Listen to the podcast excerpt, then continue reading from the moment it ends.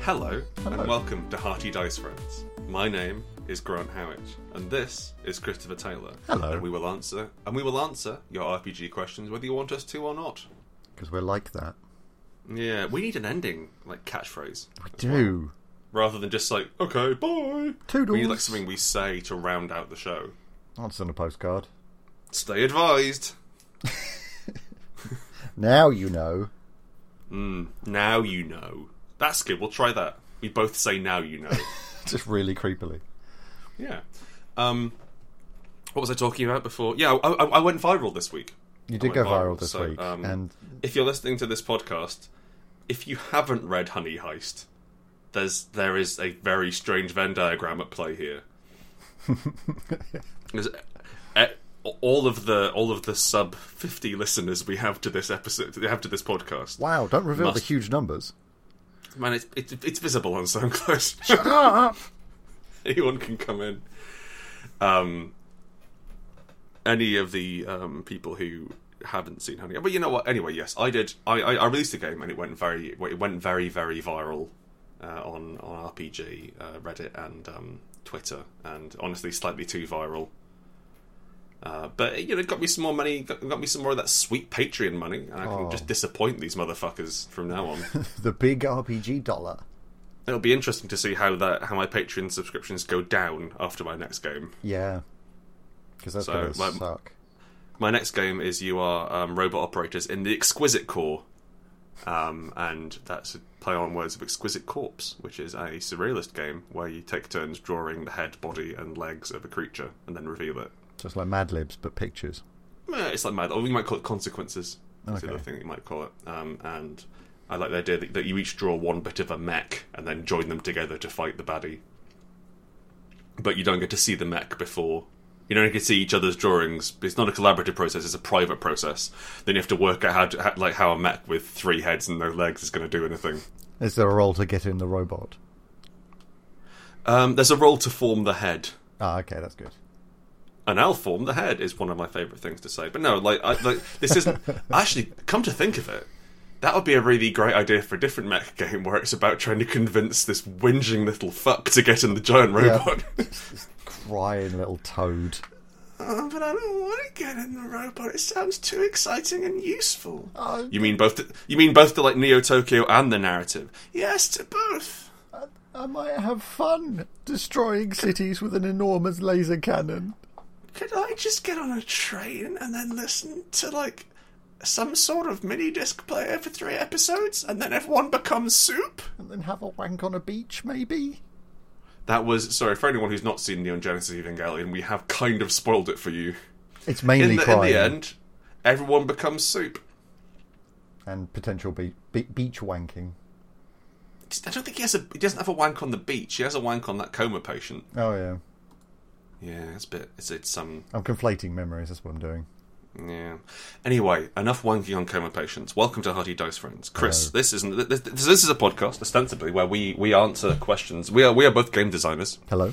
Um, we have had a doozy of a week for games design. Just to just to part the kimono a little bit. Who boy? Uh, we're currently on our tenth rewrite of our current system. I-, I believe the actual document is called "Rewrite Fuck Thousand and One." I'm so tired. it uses d it uses d twenties now. It's it, that's a thing. It just happened. Oh, we're the worst. It's u- so it's been a four month process. No, hang on, more than that. Don't. Six month process now, and so far we've used d sixes, d tens, d sixes again, d tens again, cards. One D10, a D10 pool, D6s, and now D20s. Right. So, um, yeah. But it's good. To be fair, It's good. It's really I'm, I'm- good. I'm really excited. I'm really excited to play with it. Um, you know, we'll see how it goes. Uh, but we have we've had a fucker of a week for trying to do anything um, we haven't already done before. But we're, we're, we're taking taking some time out to deliver advice to you, the hungry public, cawing, meeping like baby birds, mouths agape at the bottom of our nest, and we're going to come and regurgitate a load of game design advice worms into your waiting maws. Ears? Yeah. Don't we, we Ears. don't we don't want the sound going into your mouth. Yeah, if if your headphones are currently in your mouth, please. I mean, we can't tell them, can we? No, Uh, just just leave them to it. That it's not worth Okay, yeah. You know what? You, you be you, buddy. it. Be the best you you Live can your best possibly life. be. yeah, live your Apparently, best is swallowing headphones. Would you like a question? my tummy to should, should we, hear should the we go for a sounds. question? Should we try that life. Yeah, out? give me a question, big horse. uh, Okay, this one Hang comes on, from- Hang on, I'll, I'll, I'll do the catchphrase. Do it. My hearty dice friend, what is the first question? The first question is Which universes from film, TV, books, etc., have most inspired you and your work? From Will. Hey, Will. Is that Will with one L? No, two L's. Ah, okay, Will with two L's, okay. I've always been very much inspired by Red Dwarf.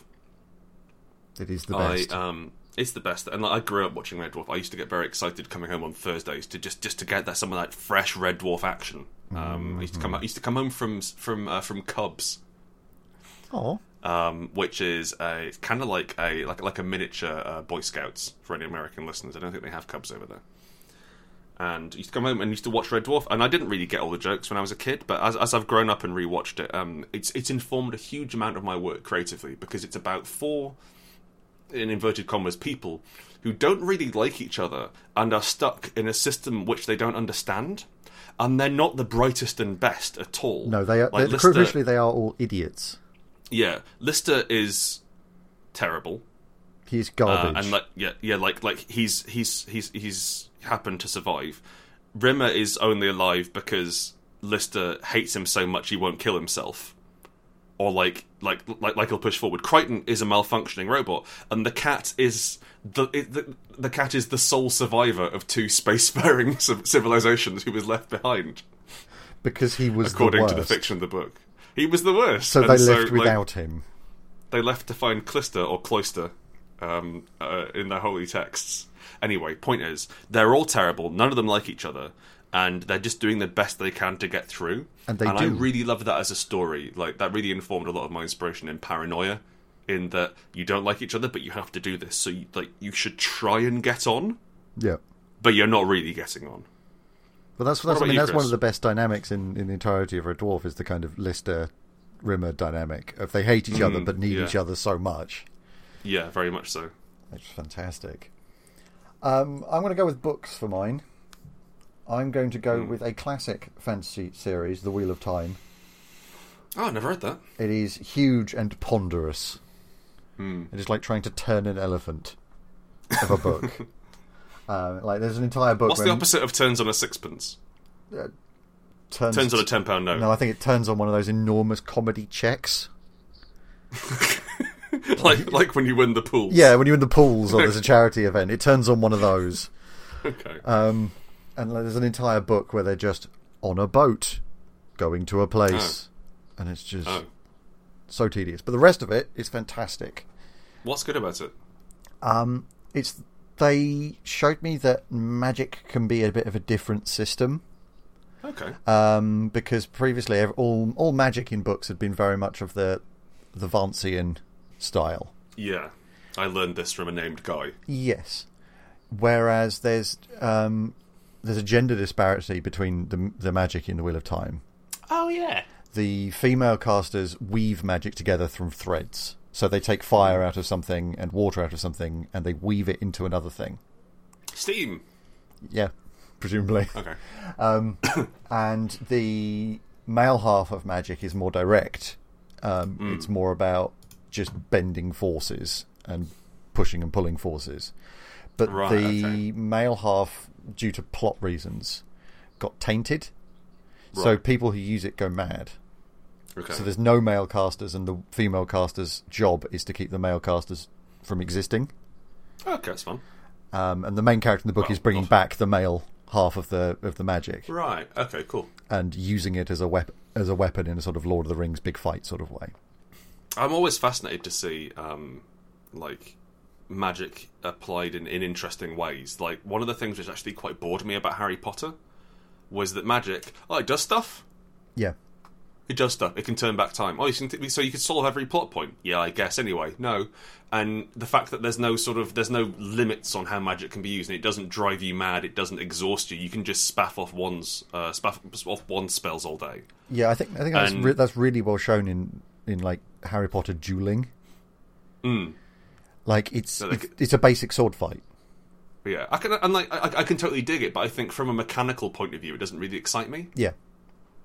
Um, Whereas and whereas when you've got I- different schools of magic going up against each other and different ways of casting, there's always a surprise. I always I always had a great respect for. Um, so uh, uh, I'm going to reference Wushu again. Uh, but Dan, but the, the last book that Dan Bain put out for it was called Weird Foo, and so the ex Foo books were uh, basically system agnostic things where Dan Bain was like, "Hey, "Here's some cool ideas for a fight," and, and like he had some pretty good ideas for a fight, I will say that. Mm-hmm. And Weird Foo was how to how to introduce magic into games of Wushu, and the one thing he said was like, "Here's one rule for magic: you don't understand it." It has no rules. It has like you can't have spheres, you can't have dot ratings in it. It doesn't make sense. If magic makes sense, it's science Yeah.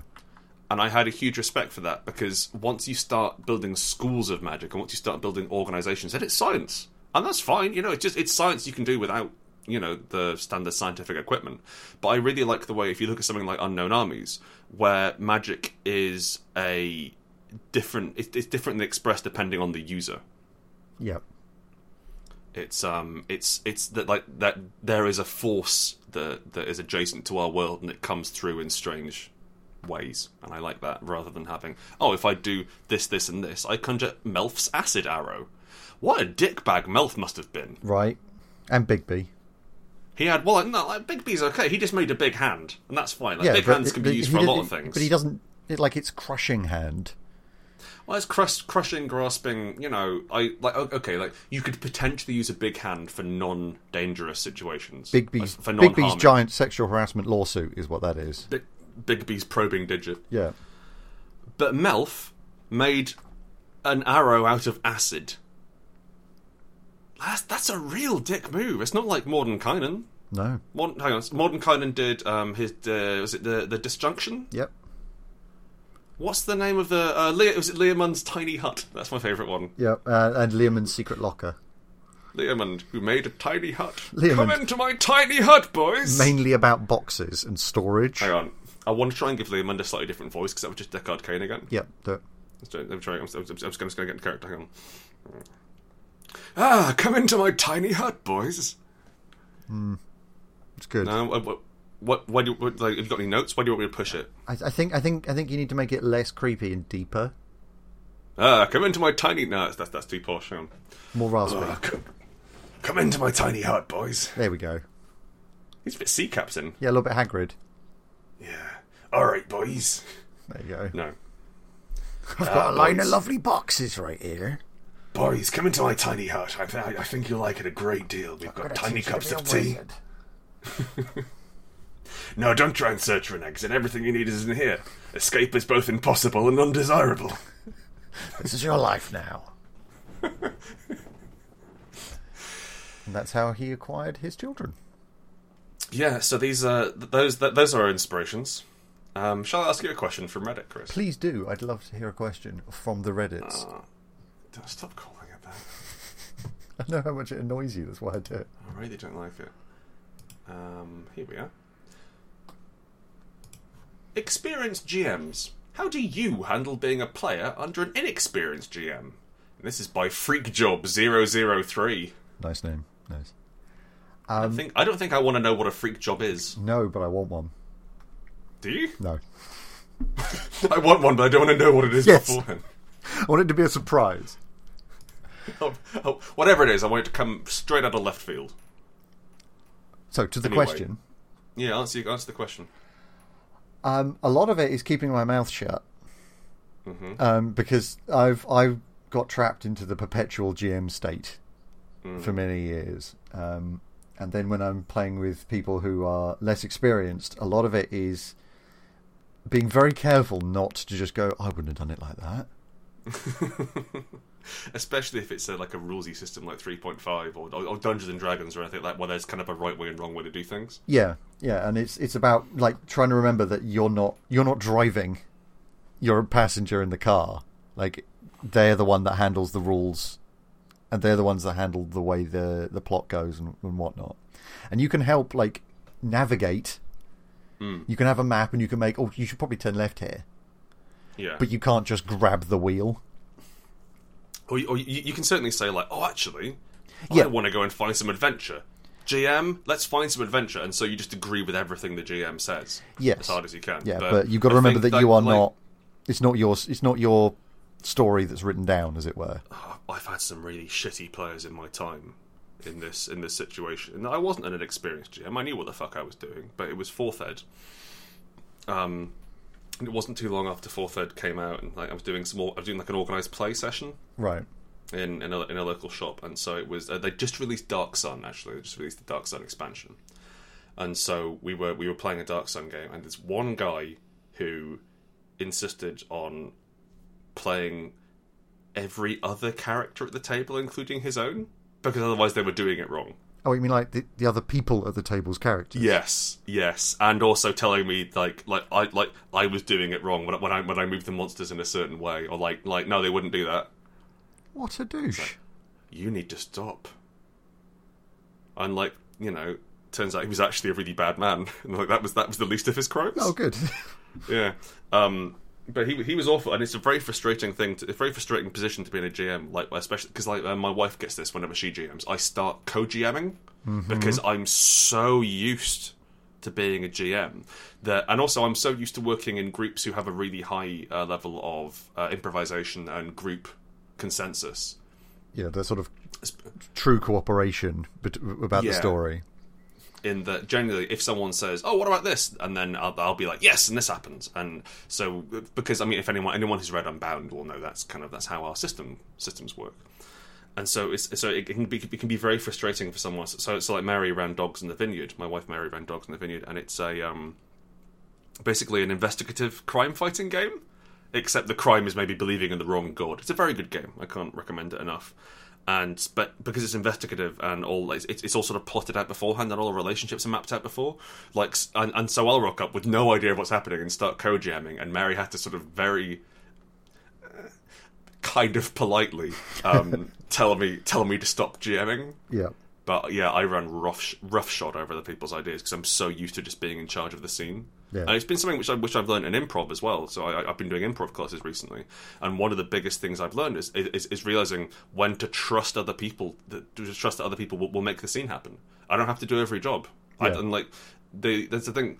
It isn't hugely exciting to watch one person come up with a story on their own, but it's really exciting to see two people come up with a bad story Yeah. because because they start they start going off each other's suggestions and it seems serendipitous and exciting and the combination of ideas is really cool. But if you provide the se- if you provide your own setup and your own punchline, it's very hard to be funny. Yeah.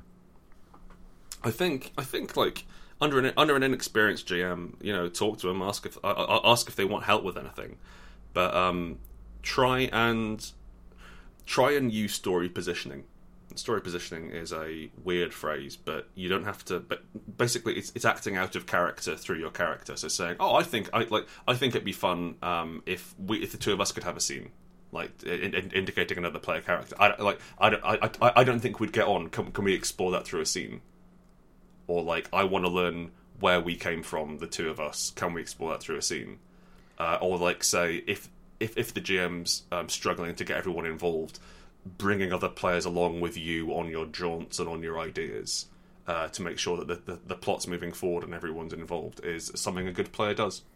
Yeah, and the other thing is that you can you can play to the story really well if you're a GM. So if they're running, let's say, a horror game, and as a GM you'd be thinking, I would do this. I'd put their, I'd put the monster in a cupboard there. Go and open the cupboard. Yeah, stick your head into the cupboard with your eyes closed. Yeah, like play to the fact that you that you might know the tropes, you might know the story. Yeah, Um, and act, sur- act surprised as it as it eats you. You know, you can have a much better story out of that than you can just That's going, it, ah, yeah. the monster's in there. I call the police and leave. I suppose like like trying to act as a perfect player Yeah, not not like and, and, and to have your character act, act act well within the story rather than well what am I going to do what, what would I do here if I was trying to survive no no no no no no no which no way can you I take like, over you, the you GM? give that GM as much as possible Yeah, and also if, if if they ever suggest something my god you go along with it always. always I mean, that's just general advice.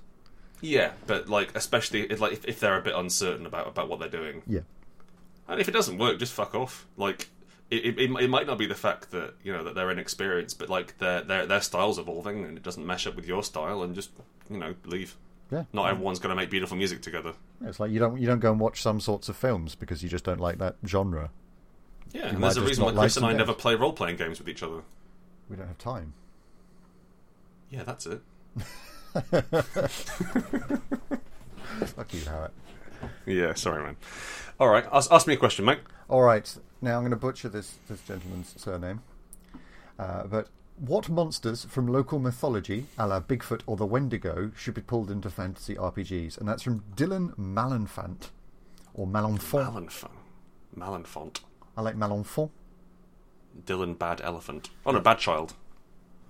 No, elephant. Let's go with elephant. M- Malenfant. Huge rearing bull elephant just screeching at the circus. I think that The Wild Hunt is a very cool thing. Yes. I really like The Wild Hunt. I like the idea that it, that they're kind of they're dimension hopping. Chris, you're a re- you're a re- uh, resident mythology uh, expert. Can you describe The Wild Hunt for the listeners, please? So it's a constantly roving um, mythological party. hunting party, yeah, um, that sort of tr- treads across the woodlands and wild spaces of the world, Hmm. and they're they're not necessarily malevolent. No, they're somewhere in between um, dryads and demons and fairies. Yeah, depending on which version of the the story you track. With. Because it, was, it was called the Hell Hunt for a while as well in certain parts of northern England. Yeah, and they just then they hunt. Yeah. But the thing is that sometimes they're not particularly picky about what they hunt. No. But it's it's it's a very cool idea of, of having f- effectively like it's basically a um a massive party because they're having a great time of it, Yeah. and it's a continually roving party that's always happening. It just it, it, it appears around the world, a bit like the um the bistro in um, restaurant uh, the end of the universe. Yeah. I love that idea. I think that's fun. I'm, I mean, obviously, I, I I adore the Fae. I adore the idea of other worlds, and I adore the, the idea of human-like things which aren't human. That idea fascinates me. Yeah, that sort of corrupted image of human. Chris, what about you? Uh, Because, like, actually, you, you you you basically live in the past, I don't do. you? I do. I live in the past around here, so I'm going to go with a fairly local legend. Um, Your mum. uh, wow. Carry Wow. on. Carry on. Um, of Ginny Greenteeth, who is Oh. a wonderful uh, English folklore legend of a hag Hmm. that pulls people to their deaths. Oh, cool. uh, because round round these parts we have a lot of um, green algae that grows over the top of water and it completely covers it. I can't remember what it what the actual um, plant is, um, but it, it covers it in this kind of green mat. Um, and the Right. concept is that that's her hair spread out across the top of the water, Nice. um, and she comes out and grabs children and the unwary and drags them down. And I assume it's some sort of metaphor for the fact that you don't know what's underneath that, so don't Yeah. try and swim in it. Yeah. Um, but I, I really like the the uh, what are they called? The genia loci um, style. The of spirits of folklore. places. Yeah, Yeah. um, where they're locked to a place like dryads, like ghosts. Where it's Hmm. One of my favourite, environmental. um, one of my favorite old school D and D adventures. And it's, I think it's from like the first or second edition of D and D. It was from this big this big book of adventures I got off eBay. Is there's this there's this ghost ship you have to, you have to go and sort out. There's this ghost ship in dock, and like the um, the the decks are creaking and exploding, and the doors slam and like uh, slam you into like uh, trap your hands as you walk through, um, and uh, like uh, the the ropes um, lash around your legs and drag you up to the rafters and you, like you, you, so you bring along a cleric looking for ghosts, and it turns out that they've just like, they they've stuck a dryad in as a figurehead on the ship, and she's taken it over. oh, that's lovely. It's a really lovely reveal, and I've just spoiled it. But uh, if if your players don't listen to this podcast, do steal it. I'd like to know more about myth- about about mythology actually, because like um I, you know I'm I think I'm more aware of other countries' mythology than my own. Yeah.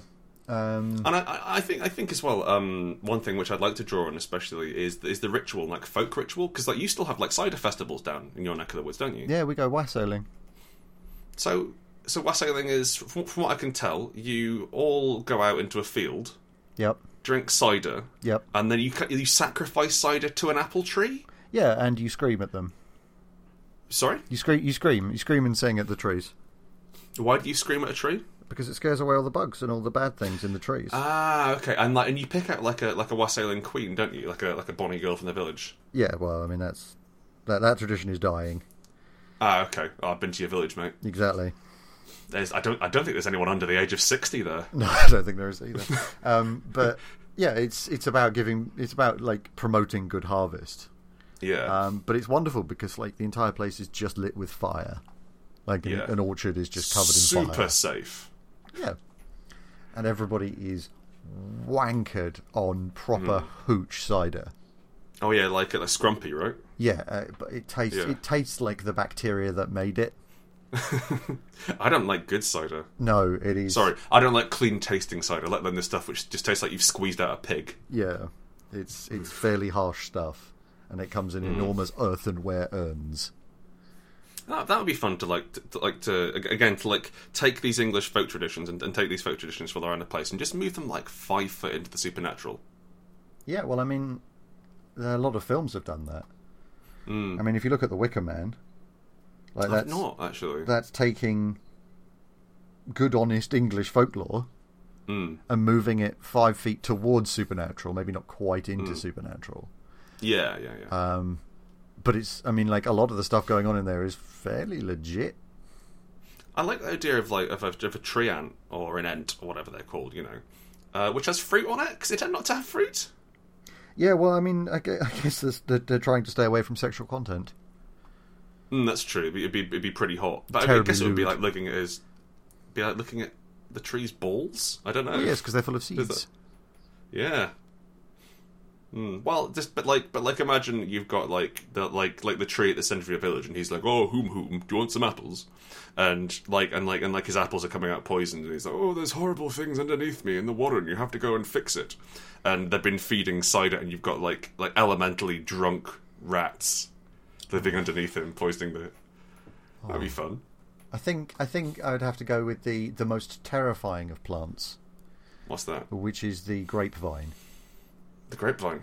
Um, if you've ever seen like an Italian countryside when it's after the harvest and there's just these bone hands sticking up, Oh yeah yeah yeah just the concept that that's all one entity. yeah. It's like one mass tree and underneath, and it's trying to regrow and claw its way out.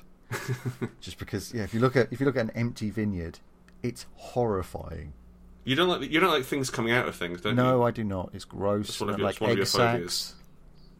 You don't like it when balloons go away. No, I don't like it when balloons go away or umbrellas, Is that is that is that a full list of your fears? potatoes.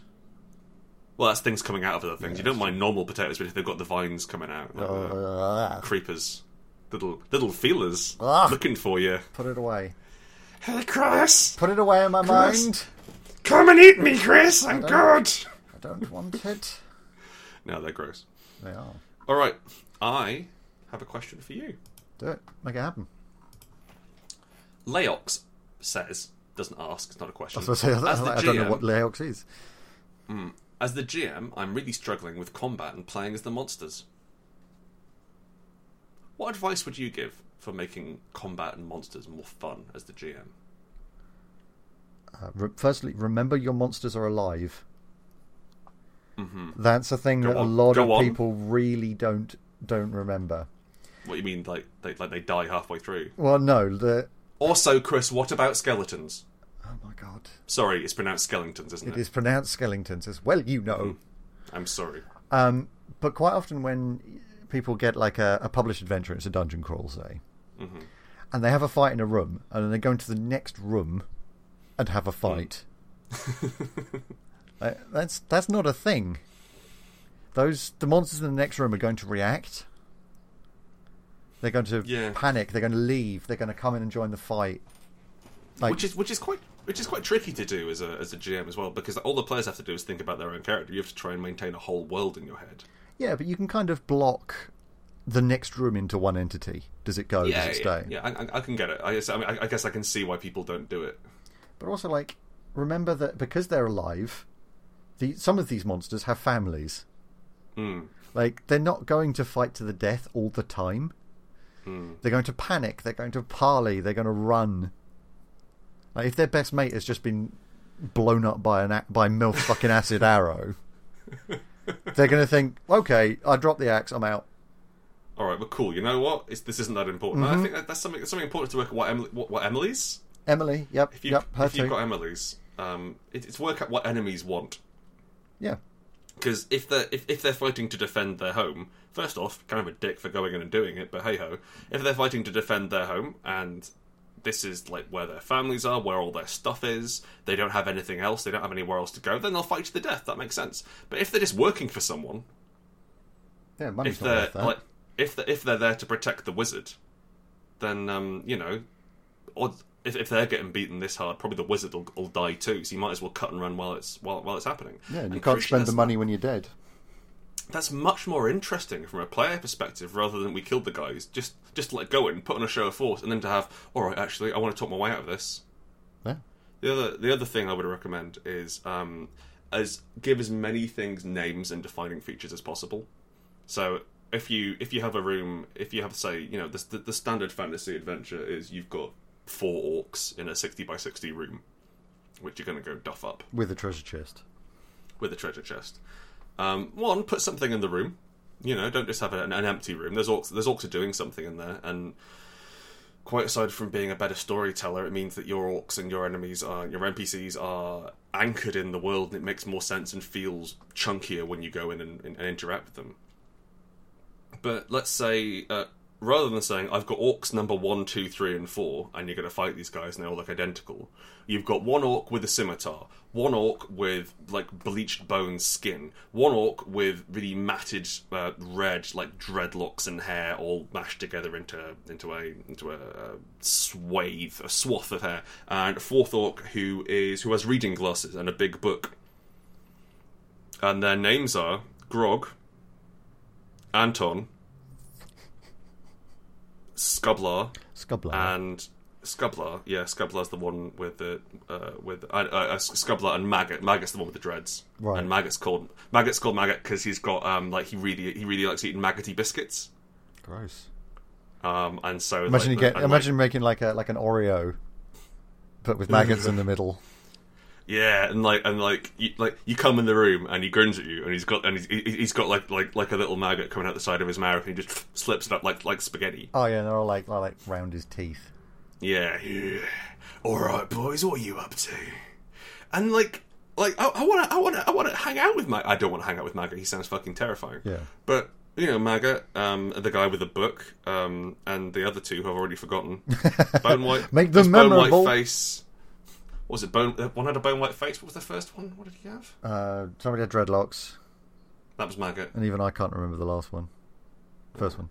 uh, anyway, point is, at that point you've got characters, and and like if you name something, then you're killing someone with a name. But also you can do things like you can have the characters shout out to each other, and be like, "Oh, Maggot, give us a hand with this, will you?" And that's much more fun than the orc says something in orcish. Yeah. Like, if there's one thing, if, if, if like the first thing I would remove from all of these fantasy games is languages. Yeah. So It is- everybody can it- understand everybody else. it is never fun to not be able to understand what's going on in a scene whi- in, in a game which is solely about talking to other people. Although I would say that in some cases it is interesting um, if you put in, for instance, angelic and demonic as different languages, and you're translating or dealing with those situations. So I suppose like translating. Yeah, like, then finding that's like written a- things that's and, like a- a finding an factor. expert. Yeah, finding an expert, or like let, let's say for example, rather than having um, uh, you know twenty different languages spoken in the in the main in the main material plane and um, d- abyssal and draconic and uh, so abyssal and heavenly and radiant and whatever, you have everyone's everyone speaks a sort of basic language on the ground floor. And once you get into demigods and shit, you need magic to understand it. And so you have a spell which is, comp- you know, there's a comprehend languages spell. Yeah. But you cast that, and th- that way it's like, well, we need a wizard to understand this in any way. Let's go talk to a wizard. And that's fun. And I like, Oh, we happen to have a wizard. oh, hello. he comes out of his tiny shelter. Oh, hello, boys. It's it's me, Leomund. Finally Is calling this- on Uncle Leo. Is this what I sounded like? I can't remember. Sure. yeah, why not? And so, mm, getting as much as you can to cement them into the world, and giving them little stories, and giving them little names, and like, they they don't have to, you don't have to work out a backstory for everything. You don't have to work out um, ev- everything, but like one fact about each about each enemy to differentiate them just means that it's more fun to do it. And like giving them different weapons and shit. Not every orc carries a scimitar and javelins, even though it says they do in the three point five book. Reskin everything. Reskin everything. That's the other thing is reskin everything. You can use Don't any ever character use stats to monsters do anything else as if you written. need it to. Yeah. Um, Chris, ask me a question. I'd love to ask you a question. Mm-hmm. How do I show a group of friends that there is a lot more out there than D and D? That we can have a rompy, fun fantasy adventures in Tolkien land, but which don't give themselves to awful power leveling and sad cliches. I want to play stories and have fun doing things. This is from Will with one L and an exclamation Ah. mark. Will! A lot of Wills today.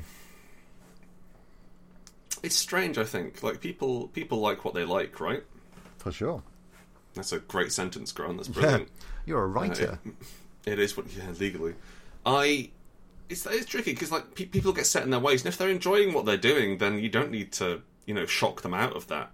But I think I think one shots are a good way of doing this because if you're saying, oh, actually, I want to tell a massive Tolkien-esque story about travel and loss and understanding the world and growing as characters, and like, well, that's okay, but it's going to take a while. Like it took Tolkien quite a while.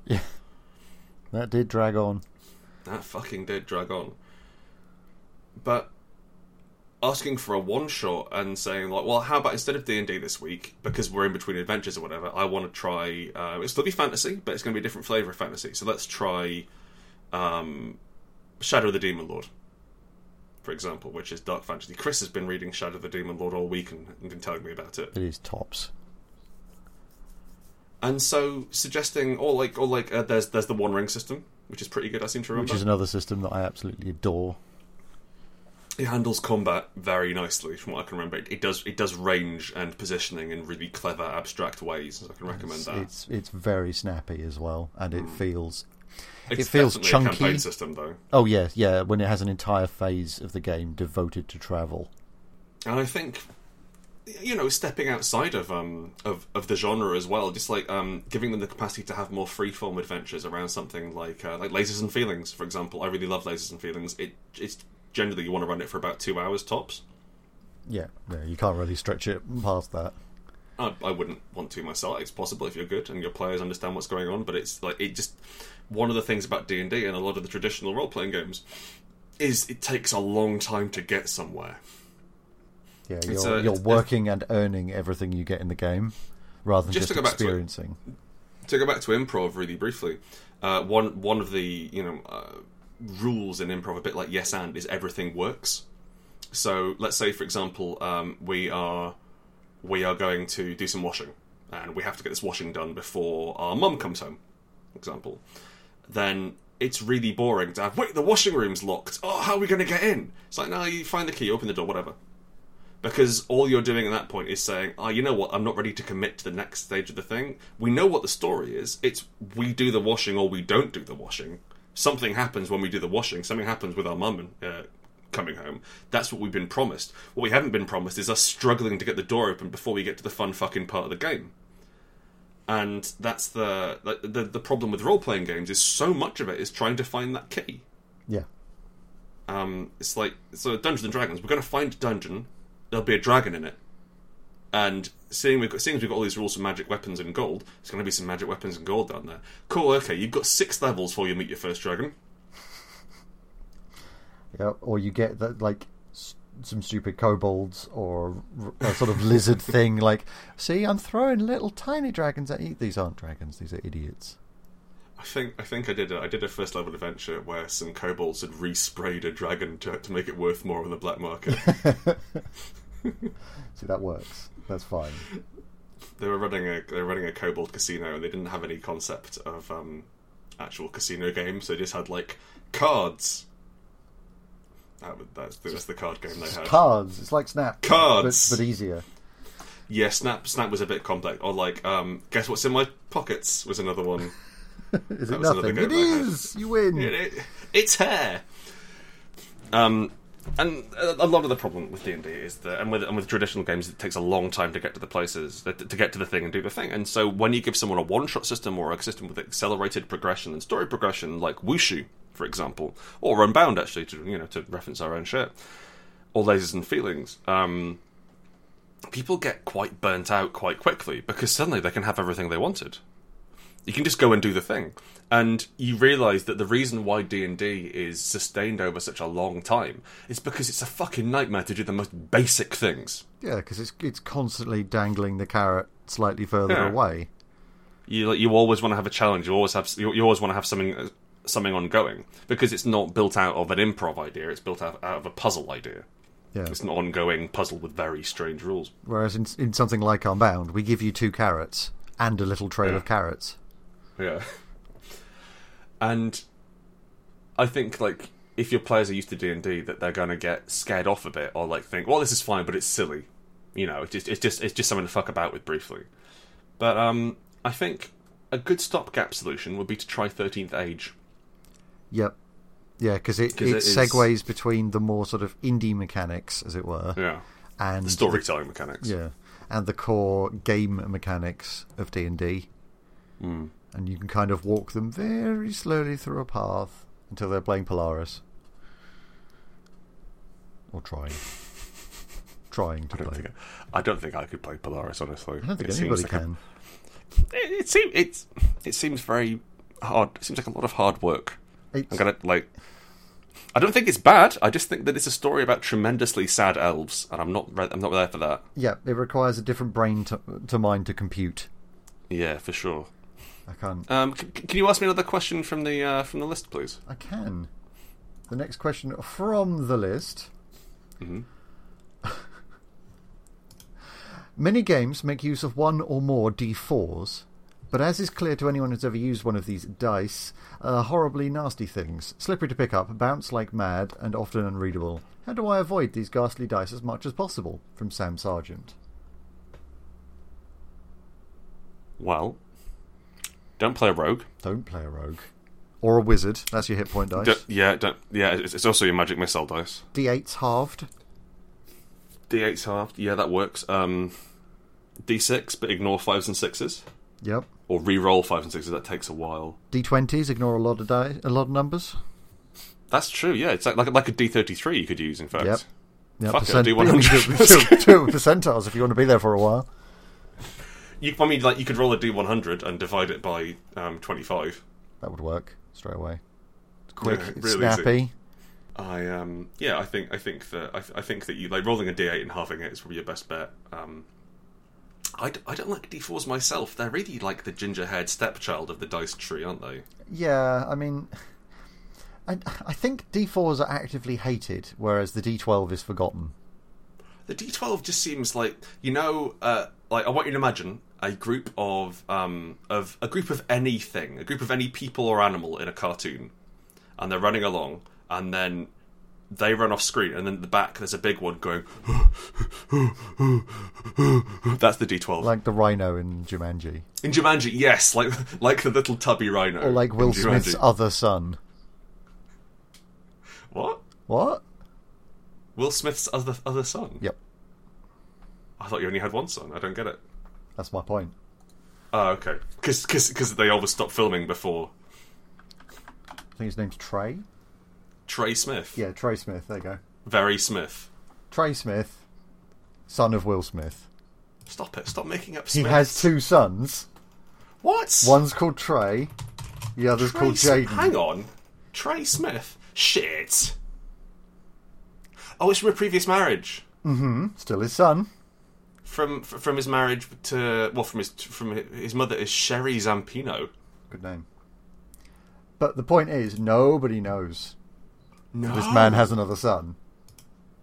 No, well, I mean, Jaden's working really overtime on that. Yeah. They're they're they're a, they're a good-looking family, aren't they? Just all round They are. handsome, handsome, well-presented family. But Trey is the I am living wor- embodiment of the D12. Yeah. is there. Yeah, I can get it. Yeah, nice guy. Bit of a D twelve. I like that. That works. We all know a D12. I feel like the D ten is the popular kid. Yeah. Well, no, I mean, that's D6. Nah, nah. The D six is a workhorse, mate. What, like, like a Navi? Well, nah. Like, like the, the D six works hard. It plays hard. It's okay. It's not like it, it doesn't have airs and graces. It'll let you sit with it. But the D ten is the popular kid. Look at all my sides. It's saying World of Darkness uses me. Have you met my brother? Yeah, yeah, yeah. He's got an extra digit. the D eleven. Yeah. no, no, no, no, not one extra digit. All right, an extra integer. Okay. The D What? percentile. The zero zeros, Oh right. the 20s. yeah, and I the... get it. Yeah. Jeez. Yeah, Okay, yeah. Do, do, do you think the D100 is the D10's brother? Yeah. It's not his dad. I, I- I see. I see them as rival. I, I, I- you see, I see the um, the D100 as kind of kind of like the the nerdy version of the D10. Yeah, but So they- like they're like, uh, still related. a- as well off, wears exactly the same nice clothing, but doesn't have many friends. Does, but they're all reading horror books. They're all reading Lovecraft. Yeah, yeah. They're all playing BRP. Hang on. I think. I think. Why? What? I'm a D percentile.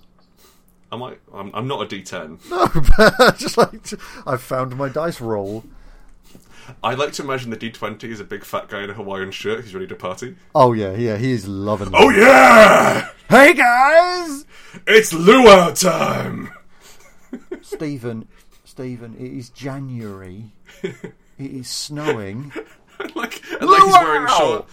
He's wearing shorts and he's got he's, he's got his shirt open. He's wobbling his big belly around, and everyone's happy to see him. Aside from that guy who's asking him not to. not In to one do it. hand, a drink and a pineapple. In the other hand, a drink Yeah. and a coconut. yeah, Man has never used glassware in his life. he doesn't know what it's for. How do you drink if you're not holding fruit? D20 is D20 is big fat party animal in, a- in a Hawaiian shirt. For sure.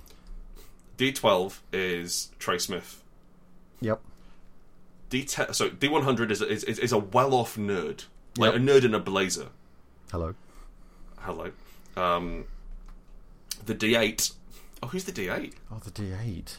Because I quite like a D8. I think ma- like maybe the D8 is incredibly boring. Maybe. I don't I know. don't I, know, see, like I see them as, as, as like that, like a semi-attractive business person.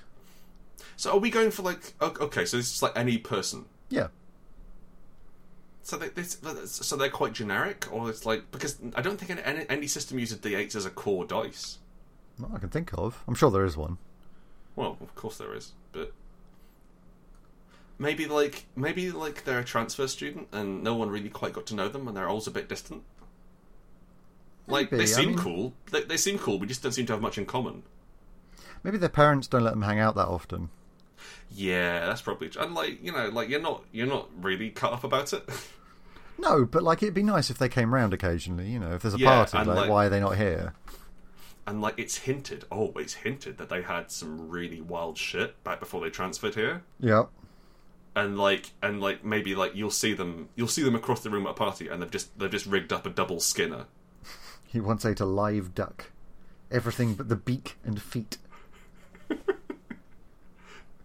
and like they've clearly been up to some wild shit, but like they're just sort of getting their lives sorted out now. Yeah, witness protection. They have the they have the potential for excitement. The D six is just like I'm guessing like maybe like I don't want to say quarterback because that's too elevated, but just like everyone likes the D six, everyone gets on, it's fine, you know.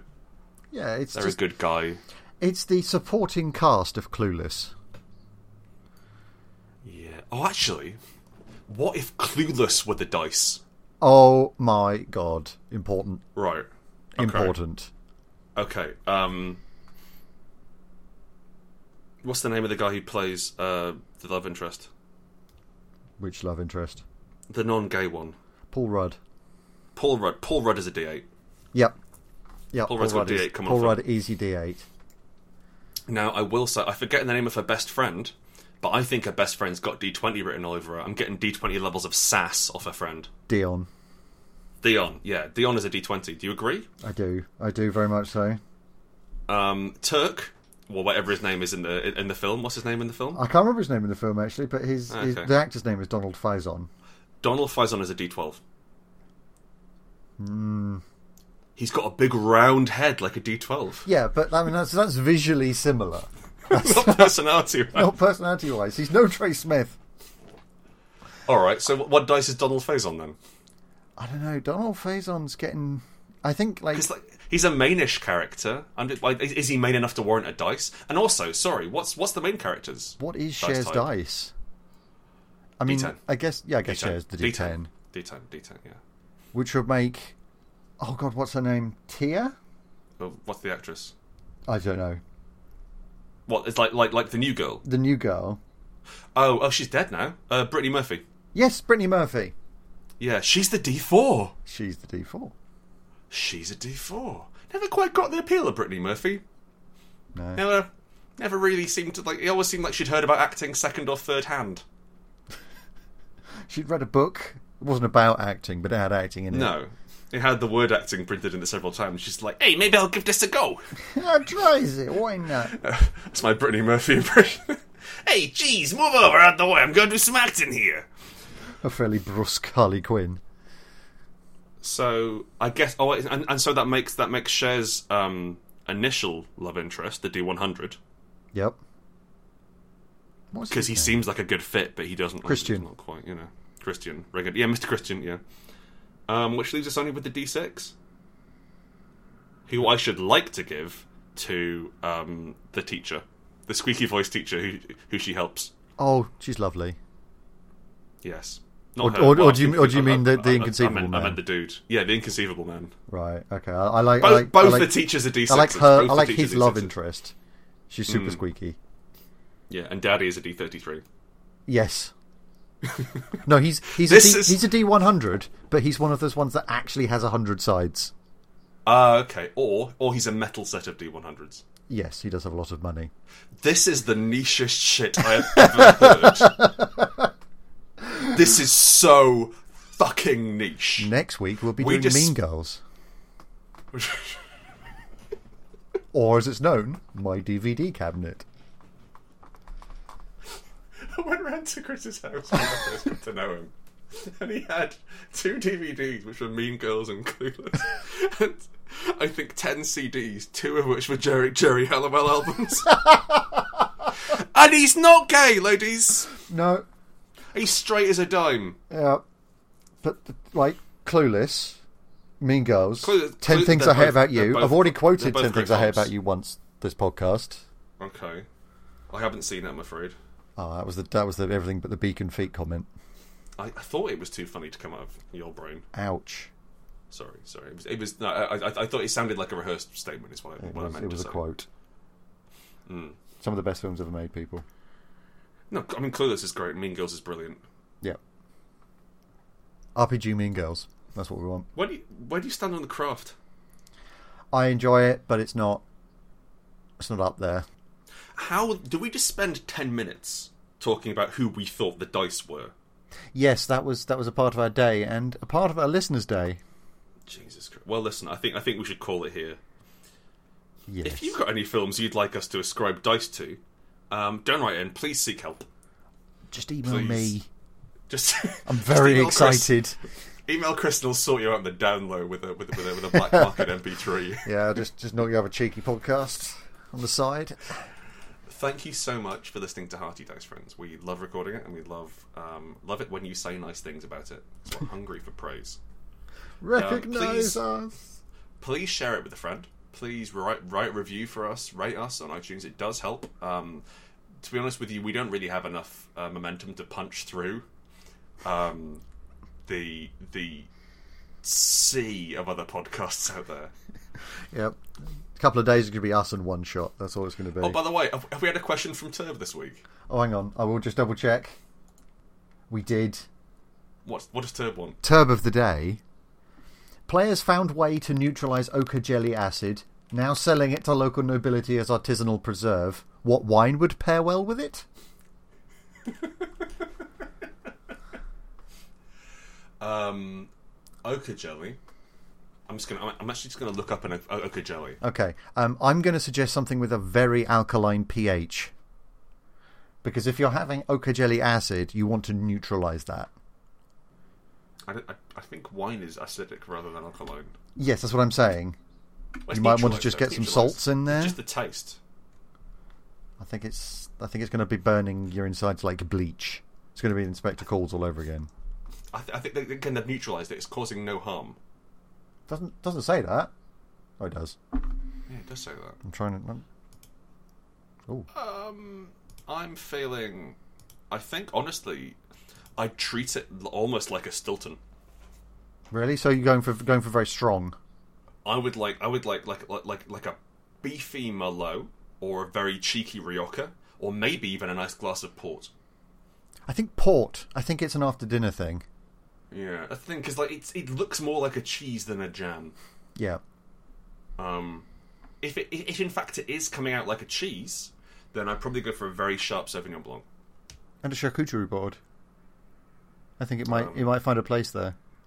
Oh, you know that could be because I imagine I'm, I'm trying to imagine what it tastes like. I imagine it tastes a bit like um, like toe jam and pop rocks, Right, you see, I'm getting more curd, like lemon curd. like like like that sort of consistency. Okay, all right. But so I mean, what maybe curd? maybe just a really Like- crunchy loaf for breakfast. Oh, we'll get- like, we've got a wine, but like we, we've got to try and shift the wine as well. That's true. I mean, just whatever wine's in the house for breakfast. Go for uh, if we're going with lemon curd, I guess. Um, or like like some, some sort of curd. I want to pair it with something bright and snappy. Again, a Sauvignon Blanc um, is my go-to white for any meal. I do like a Sauvignon Blanc. Pinot So I Grigio. think- Yeah, yeah. The uh, the the the Pinot Grigio. I fucking love Pinot Grigio. It's very nice. Love it. Maybe maybe like a Pinot Grigio. Um, Yeah. Would you like Would you like Turb's final thought for the day? Oh, please do. The Rakshas's back to front hands. What the frick, man? Yeah, what the frick, man? Back to front hands. Why? I mean, it, it implies duplicity. Yes, but also difficulty holding stuff.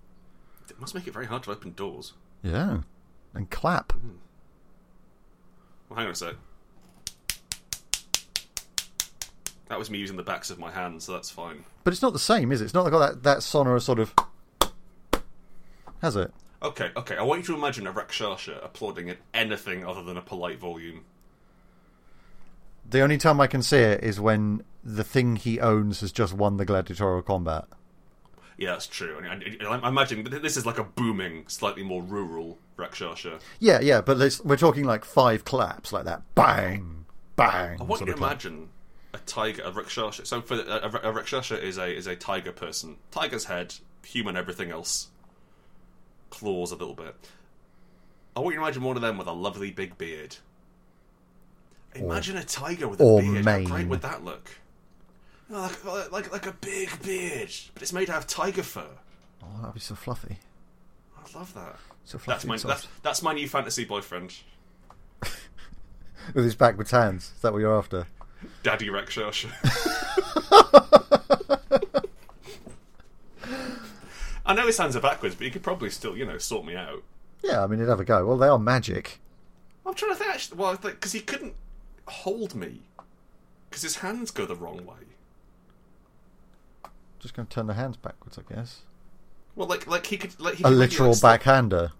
He could he could put his um he could put his hands underneath my arms and sort of hold my arms a little bit. That might be nice. I think that'd be weird, to be honest with you. Yeah. All right. You know, maybe, maybe there's maybe there's no future in in our, in our love. Well, it was never meant to be. It was not written in the stars that you and Rakshasha should mate. Pair bond, if you will. Thank you so much for listening to Hardy Dice Friends. We, Thank you. uh, we, we would hugely appreciate it if you share this around. Um, if if you know anyone who wants to know what the what the uh, standard polyhedrals are when you compare them to the casts of '90s films, um, please um, get in touch with them and tell them that that now exists in this podcast. And also, Ah. at the Madigan is my Twitter handle. Yeah, very much so. I'm at GS Howitt. Again, don't bother me so much on the dice front. Bother me, Um, that's that's more for Chris. Um, we love you very much. you are we think that- beautiful. You are beautiful, and honestly, you grow more beautiful. Beautiful to So me. beautiful, it's true. Oh, we were singing different songs about beautiful. We were. Okay, well, I think it worked. Yeah. I think harmonised. I think that I think that when I catch your eyes and look into your eyes, it's like fireworks. I Big can pizza feel- pie. My heart feels fit to burst with the joy that I get from knowing that you, listener, listen to this podcast, and we love you so much. Thank you so much for being part of our lives. Was that too much? It's so beautiful. I, Was that, was that too much? so beautiful. No, it was Okay. it was spot on. It was just enough. Little bit more and I'm done. Please.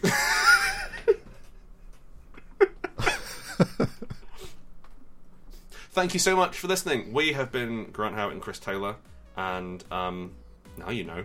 Now you know. Now you know.